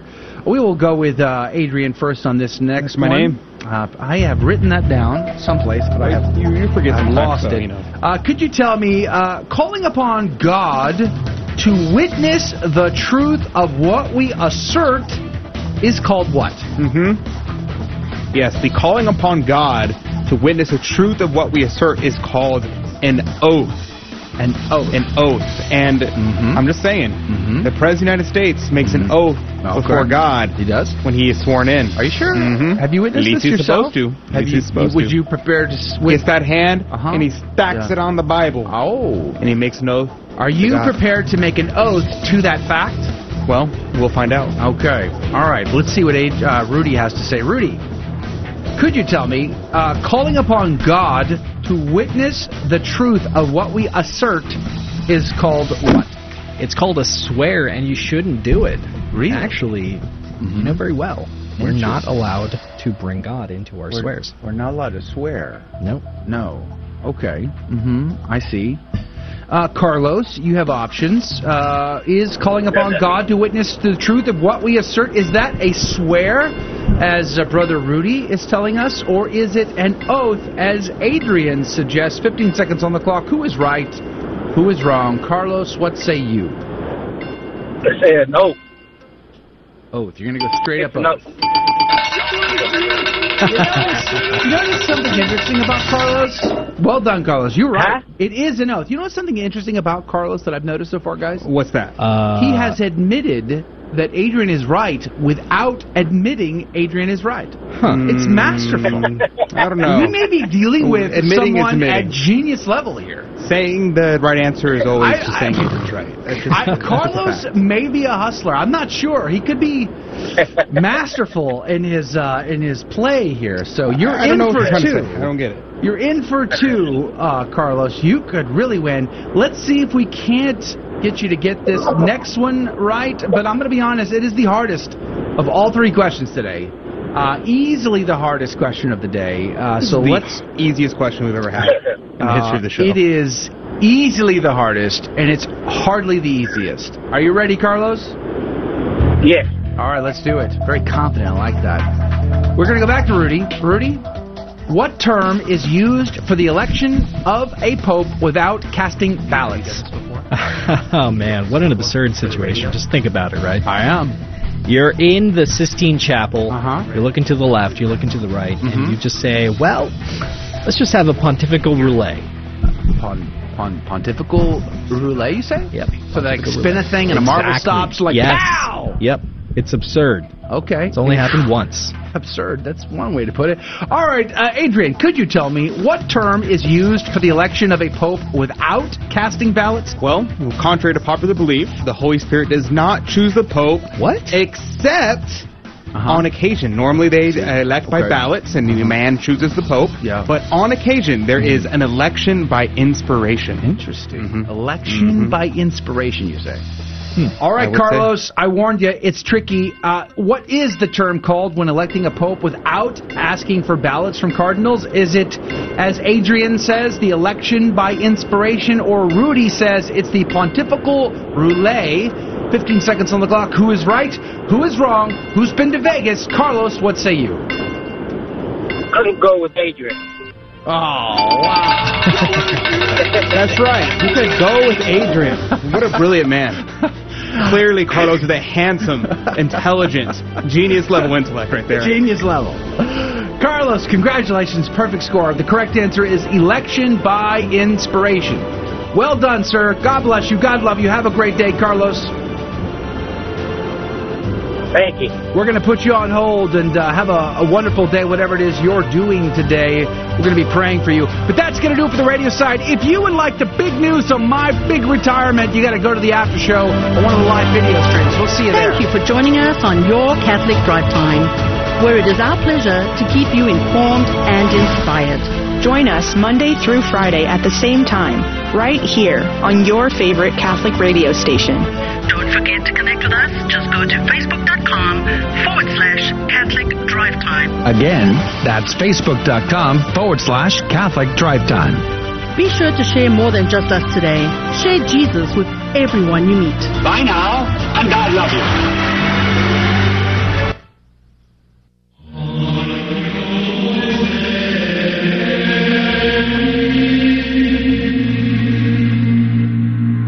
The Guadalupe Radio Network now brings you the Holy Sacrifice of the Mass from the chapel at Our Lady of Corpus Christi in Corpus Christi, Texas.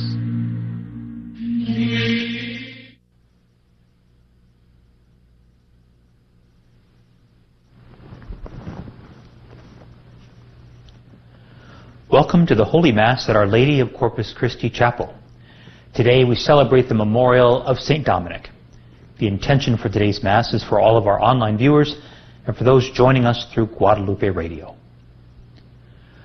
Come thou almighty King, help us thy name to sing, help us to praise. Father all glorious, Lord all victorious, come and reign over us, Ancient of Days. In the name of the Father, and of the Son, and of the Holy Spirit, the grace of our Lord Jesus Christ, and the love of God, and the communion of the Holy Spirit be with you all. And with your spirit. My brothers and sisters, let us acknowledge our sins and so prepare ourselves to celebrate the sacred mysteries. I confess to Almighty God and to you, my brothers and sisters, that I have greatly sinned in my thoughts and in my words, in what I have done and what I have failed to do, through my fault, through my fault, through my most grievous fault. Therefore I ask Blessed Mary, ever Virgin, all the angels and saints, and you, my brothers and sisters, to pray for me to the Lord our God. May Almighty God have mercy on us, forgive us our sins, and bring us to everlasting life. Amen. Lord have mercy. Lord have mercy. Christ have mercy. Christ have mercy. Lord have mercy. Lord have mercy. Let us pray. May Saint Dominic come to the help of your church by his merits and teaching, O Lord. And may he, who was an outstanding preacher of your truth, be a devoted intercessor on our behalf. Through our Lord Jesus Christ, your Son, who lives and reigns with you in the unity of the Holy Spirit, God forever and ever. Amen.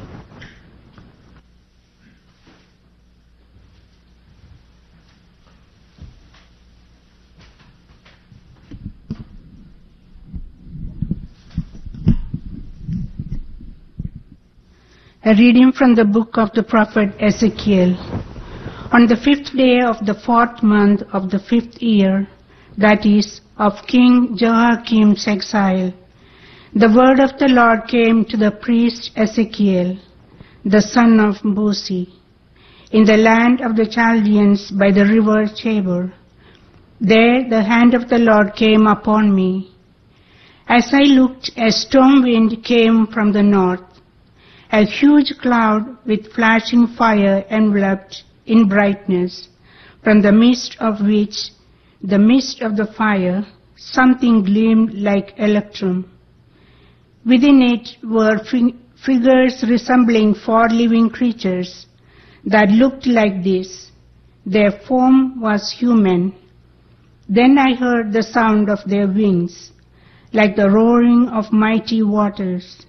like the voice of the Almighty. When they moved, the sound of the tumult was like the din of an army. And when they stood still, they lowered their wings. Above the firmament over their heads, something like a throne could be seen, looking like sapphire. Upon it was seated up above one who had the appearance of a man.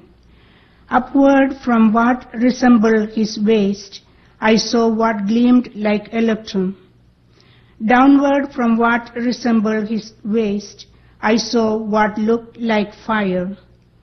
He was surrounded with splendor, like the bow which appears in the clouds on a rainy day, was a splendor that surrounded him. Such was the vision of the likeness of the glory of the Lord. The word of the Lord. Thanks be to God. Heaven and earth are filled with your glory. Heaven and earth are filled with your glory. Praise the Lord from the heavens. Praise him in the heights. Praise him, all you angel, his angels. Praise him, all you his hosts. Heaven and earth are filled with your glory. Like the kings of the earth and all peoples, the princes and all the judges of the earth, young men too, and maidens, old men and boys. Heaven, and earth are filled with your glory. Praise the name of the Lord, for his name alone is exalted. His majesty is above earth and heaven. Heaven and earth are filled with your glory. And he was lifted up, the horn of his people.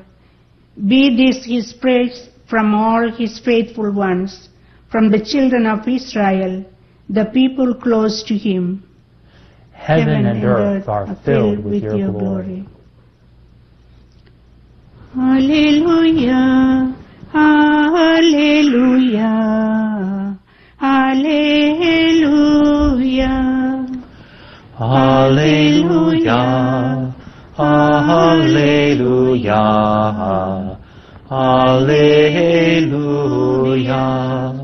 God has called you through the gospel to possess the glory of our Lord Jesus Christ. Hallelujah, Hallelujah, Hallelujah. The Lord be with you. And with your spirit, A reading from the Holy Gospel according to Matthew. glory to you, Lord. As Jesus and his disciples were gathering in Galilee, Jesus said to them, The Son of Man is to be handed over to men, and they will kill him, and he will be raised on the third day. And they were overwhelmed with grief. When they came to Capernaum, the collectors of the temple tax approached Peter and said, Does not your teacher pay the temple tax? Yes, he said. when he came into the house, before he had time to speak, Jesus asked him, What is your opinion, Simon? From whom do the kings of the earth take tolls or census tax? From their subjects or from foreigners? When he said, From foreigners, Jesus said to him, Then the subjects are exempt. But that we may not offend them, go to the sea, drop in a hook, and take the first fish that comes up. Open its mouth, and you will find a coin worth twice the temple tax. Give that to them for me and for you. The Gospel of the Lord. Praise, Praise to you, Lord Jesus Christ. There's kind of two parts to this Gospel. the key to understanding that, I think, comes from the prayer, the opening collect from the 19th Sunday in Ordinary Time. We were all, perhaps we were all sleeping when that was prayed yesterday, but it talks about that we would come to the perfection of the sons and daughters of God, that we are children of our Heavenly Father. That gives us a key because, well, in that first part, the disciples, first of all, they hear Jesus talking about the fact that the Son of Man will be handed over to men and that he will be killed. But somehow they must have just, it just went right over their heads that he was going to be raised on the third day. Because all they were filled with grief by the fact that the Son of Man, Jesus was going to go, was going to be killed.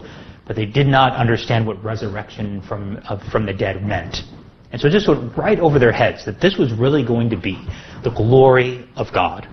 So they have to wait. It's kind of interesting that Jesus doesn't sit there and, and take the time to really explain it to them. He simply gives them those seeds of hope to say, this is what it's going to be like, and when it comes, you have to remember the fact that I will be raised from the dead on the third day. That will come. And then there's this really interesting, somewhat bizarre account of the temple tax. It's the only counted, recount, recounted in Matthew's gospel. There's something that there's, we have to be able to understand this one from a different translation because in the current translation here it says that Jesus asked that question of Peter, from whom do the kings of the earth take tolls or census tax? He says, and he asks them, from their subjects or from foreigners? What it really says in the Greek and also in the Latin is that Jesus asks, do they take the temp- do the kings take tolls or census tax from their sons or from others, meaning foreigners or aliens? And the fact that it is that it's translated that it is sons, that's the key. Because Jesus, well, they're coming to take the temple tax, which comes from even from the book of Exodus, from the Old Testament, that Moses had instituted this tax that was supposed to happen every time that they took the census. It was a half shekel. It wasn't a lot of money, but it was there to support the temple, to, to support the, the, the tent of meeting, and of course to in what came the temple and also the priests there. But by taking the tax, it basically is saying that Jesus is a foreigner, that he does not belong. But he is the one who, by right, belongs in the temple. It is his father's house. and so, but Jesus says, you know, well, let's not offend them to go and, and to get this coin. Because in some ways, Jesus, of course, being the Son of God, it is his proper place to be in his Father's house. And yet, Jesus is a bit of a foreigner. He has come in our likeness, in the likeness of human nature. But then there's something completely different about him because he's God. You know, so he's like us and yet completely, he is a bit of a foreigner. He's sort of outside our, our, our normal, our normal life. So we always struggle with that battle between Jesus being true God and true man.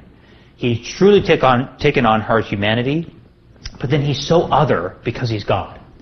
And so we will always struggle with putting these together.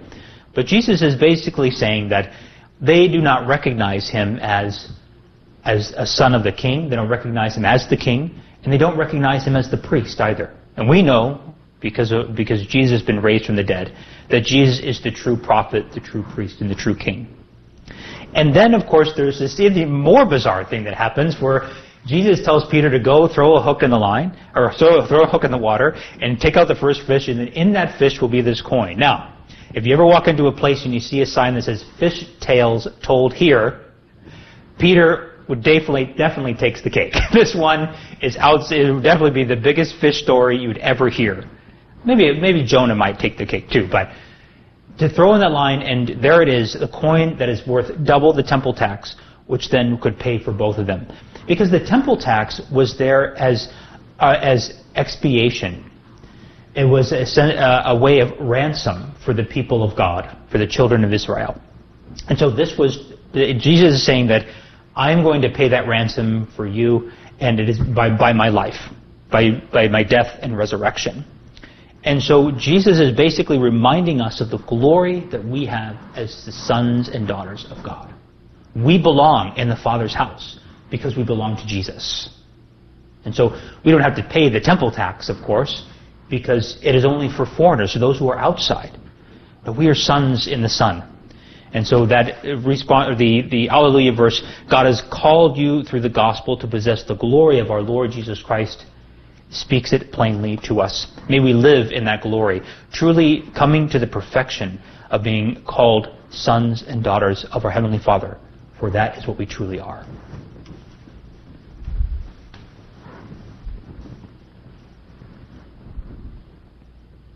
to stand and offer our prayers and intercessions before our Heavenly Father. Let us pray for the Holy Church of God. Let's pray for our Holy Father and for his intentions. We pray to the Lord. Lord, hear our prayer. Let's pray for peace throughout the world. Let us pray too that all of our those who govern us would be concerned for the most vulnerable, but always respect life from conception to natural death. We pray to the Lord. Lord, hear our prayer. Today, in this memorial of St. Dominic, we remember, we remember all of our Dominican brothers and sisters. They may be faithful to the charism that has been given to them by their founder. We pray to the Lord. Lord, hear our prayer. Let us pray for an abundance of vocations to the priesthood, religious life, and holy marriages. We pray to the Lord. Lord, hear our prayer. May our calling as in the glory of Jesus Christ to be sons and daughters of God be perfected in us, we pray to the Lord. Lord, hear our prayer. We pray for the sick and those who are suffering, those who are in need of God's healing power and His, His presence. We pray to the Lord. Lord, hear our prayer. Finally, remember those who have died and for all the holy souls in purgatory that they may rest in peace. For all those who are joining us from online and through Guadalupe Radio. For those who are enrolled in our Soul Mass Association. For their intentions, we pray to the Lord. Lord, hear our prayer. Heavenly Father, hear our prayers and grant our petitions through Christ our Lord. Amen.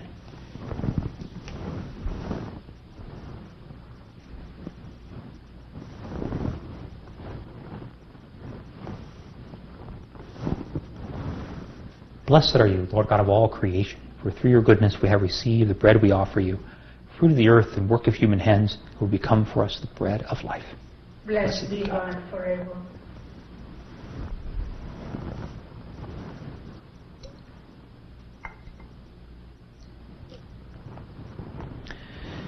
Blessed are you, Lord God of all creation, for through your goodness we have received the wine we offer you, fruit of the vine, the work of human hands, become our spiritual drink. Blessed, Blessed be God, God forever.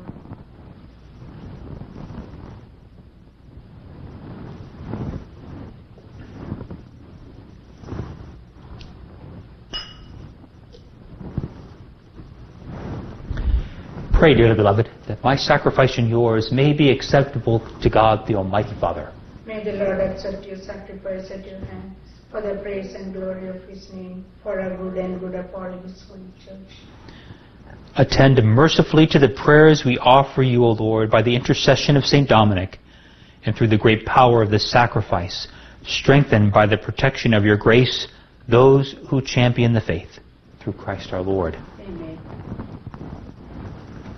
The Lord be with you. And with your spirit. Lift up your hearts. Let us give thanks to the Lord our God. It is right and just. It is truly right and just, our duty and our salvation, always and everywhere to give you thanks. Lord, Holy Father, Almighty and Eternal God, for in the saints who consecrated themselves to Christ, for the sake of the kingdom of heaven, it is right to celebrate the wonders of your providence, by which you call human nature back to its original holiness, and bring it to experience on this earth the gifts you promise in the new world to come. And so with all the angels and saints we praise you, as without end we acclaim. Sanctus, Sanctus, Sanctus Dominus Deus Sabaoth, pleni sunt celi et terra, gloria tua, Hosanna in excelsis, benedictus qui venit in nomine Domini, Hosanna in excelsis. You are indeed holy, O Lord, and all you have created rightly gives you praise. For through your Son, our Lord Jesus Christ, by the power and working of the Holy Spirit, you give life to all things and make them holy. You never cease to gather a people to yourself, so that from the rising of the sun to its setting, a pure sacrifice may be offered to your name. Therefore, Lord, we humbly implore you, by the same Spirit, graciously make holy these gifts we have brought to you for consecration, that they may become the body and blood of your Son, our Lord Jesus Christ, at whose command we celebrate these mysteries. For on the night he was betrayed, he himself took bread, and giving you thanks, he said the blessing, broke the bread, and gave it to his disciples, saying, Take this, all of you, and eat of it, for this is my body, which will be given up for you.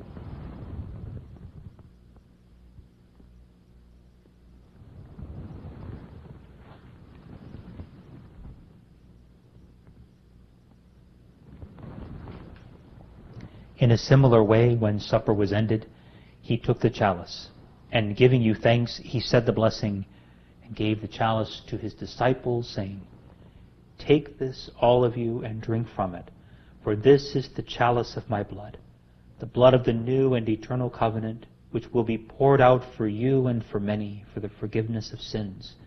Do this in memory of me.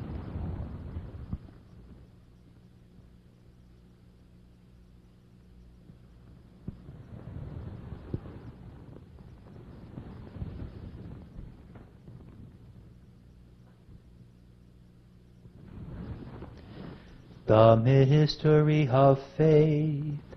We proclaim your death, O Lord, and profess your resurrection until you come again. Therefore, O Lord, as we celebrate the memorial of the saving passion of your Son, his wondrous resurrection and ascension into heaven, and as we look forward to his second coming, we offer you in thanksgiving this holy and living sacrifice. Look, we pray, upon the oblation of your church in recognizing the sacrificial victim by whose death you will to reconcile us to yourself. Grant that we, who are nourished by the body and blood of your Son, and filled with his Holy Spirit, may become one body, one spirit in Christ.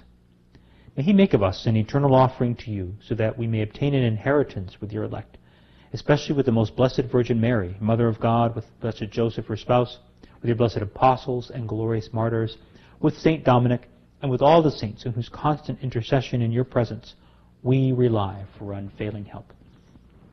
May this sacrifice of our reconciliation, we pray, O Lord, advance the peace and salvation of all the world. Be pleased to confirm in faith and charity your pilgrim church on earth, with your servant Francis, our Pope, and Michael, our Bishop, the order of bishops, all the clergy, and the entire people you have gained for your own. Listen graciously to the prayers of this family whom you have summoned before you, in your compassion, O merciful Father, gather to yourself all your children scattered throughout the world. To our departed brothers and sisters, and to all who were pleasing to you at their passing from this life, give kind admittance to your kingdom. There we hope to enjoy forever the fullness of your glory through Christ our Lord, through whom you bestow on the world all that is good. Through him and with him and in him O God, Almighty Father, in the unity of the Holy Spirit, all glory and honor is yours forever and ever. Amen.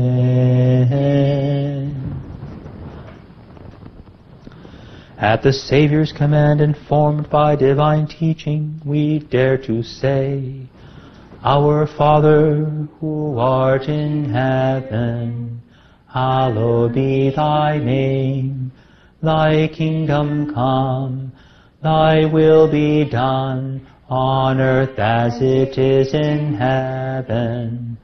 Give us this day our daily bread, and forgive us our trespasses, as we forgive those who trespass against us and lead us not into temptation, but deliver us from evil. Deliver us, Lord, we pray, from every evil. Graciously grant peace in our days, that by the help of your mercy we may be always free from sin and safe from all distress, as we await the blessed hope and the coming of our Savior Jesus Christ for the kingdom, the power, and the glory are yours, now and forever. Lord Jesus Christ, who said to your apostles, Peace I leave you, my peace I give you. Look not on our sins, but on the faith of your church. Graciously grant her peace and unity in accordance with your will, who live and reign forever and ever. Amen. The peace of the Lord be with you always. And with your spirit. Let us offer each other the sign of peace. Agnus Dei, qui tollis peccata mundi, miserere nobis. Agnus Dei, qui tollis peccata mundi, miserere nobis. Agnus Dei, qui tollis peccata mundi, dona nobis pacem.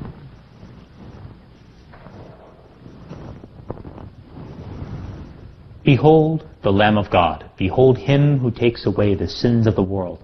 Blessed are those called to the supper of the Lamb. Lord, I am not worthy you should enter under my roof, but only say the word, and my soul shall be healed.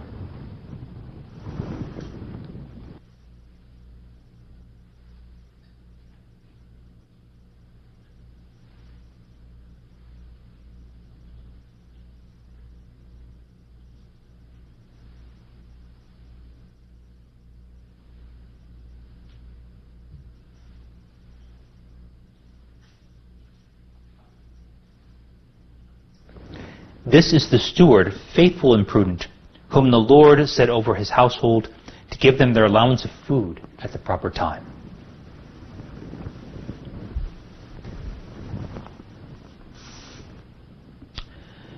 An act of spiritual communion. Like Jesus, I believe that you are present in the most holy sacrament. I love you above all things, and I desire to receive you into my soul. Since I cannot at this moment receive you sacramentally, come at least spiritually into my heart. I embrace you as if you were already there and unite myself wholly to you. Never permit me to be separated from you. Amen.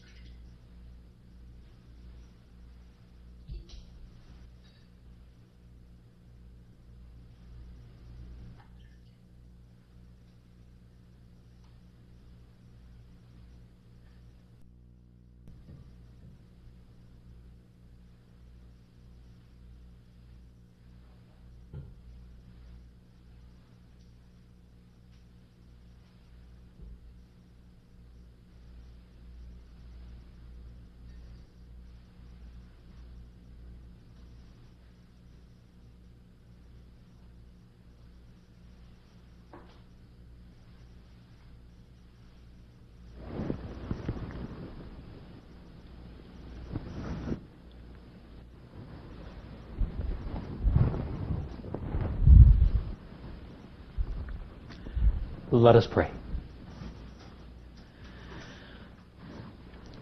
May your church, O Lord, receive with wholehearted reverence the power of this heavenly sacrament by which we have been nourished on the commemoration of St. Dominic, and may your church, having flourished by means of his preaching, be helped through his intercession through Christ our Lord. Amen. The Lord be with you. And with your spirit. Bow down for the blessing. May the peace of God, which surpasses all understanding, keep your hearts and minds in the knowledge and love of God and of His Son, our Lord Jesus Christ. Amen. And may the blessing of Almighty God, the Father, and the Son, and the Holy Spirit come down on you and remain with you forever. Amen. Go forth, the Mass is ended. Thanks, Thanks be to God.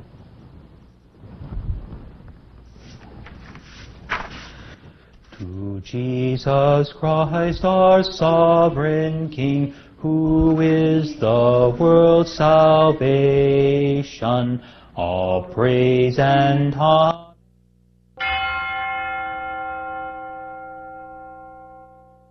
The prayer to St. Michael. Saint Michael the Archangel, defend us in battle. Be our protection against the wickedness and snares of the devil. May God rebuke him, we humbly pray. And do thou, O Prince of the heavenly host, by the power of God, cast into hell Satan and all the evil spirits who prowl about the world seeking the ruins of souls. Amen. Prayer of Deliverance.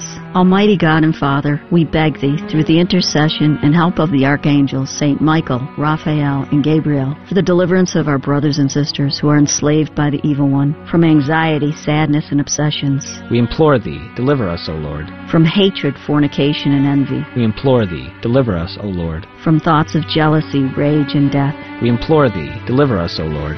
From every thought of suicide and abortion, We implore Thee, deliver us, O Lord. from every form of sinful sexuality, We implore Thee, deliver us, O Lord. from every division in our family and every harmful friendship, We implore Thee, deliver us, O Lord. from every sort of spell, malefice, witchcraft, and every form of the occult. We implore Thee, deliver us, O Lord. Thou who said, Peace I leave with you, my peace I give unto you, grant that through the intercession of the Virgin Mary, we may be liberated from every demonic influence and enjoy thy peace always. In the name of Christ our Lord. Amen. Celebrating 2,000 years of truth. This is the Guadalupe Radio Network. Radio for your soul This is Jose. And this is Rosa, and we're from St. Elizabeth Ann Seton. You're listening to AM 1430 KSHJ Houston. Part of the Guadalupe Radio Network. Radio, for, your soul.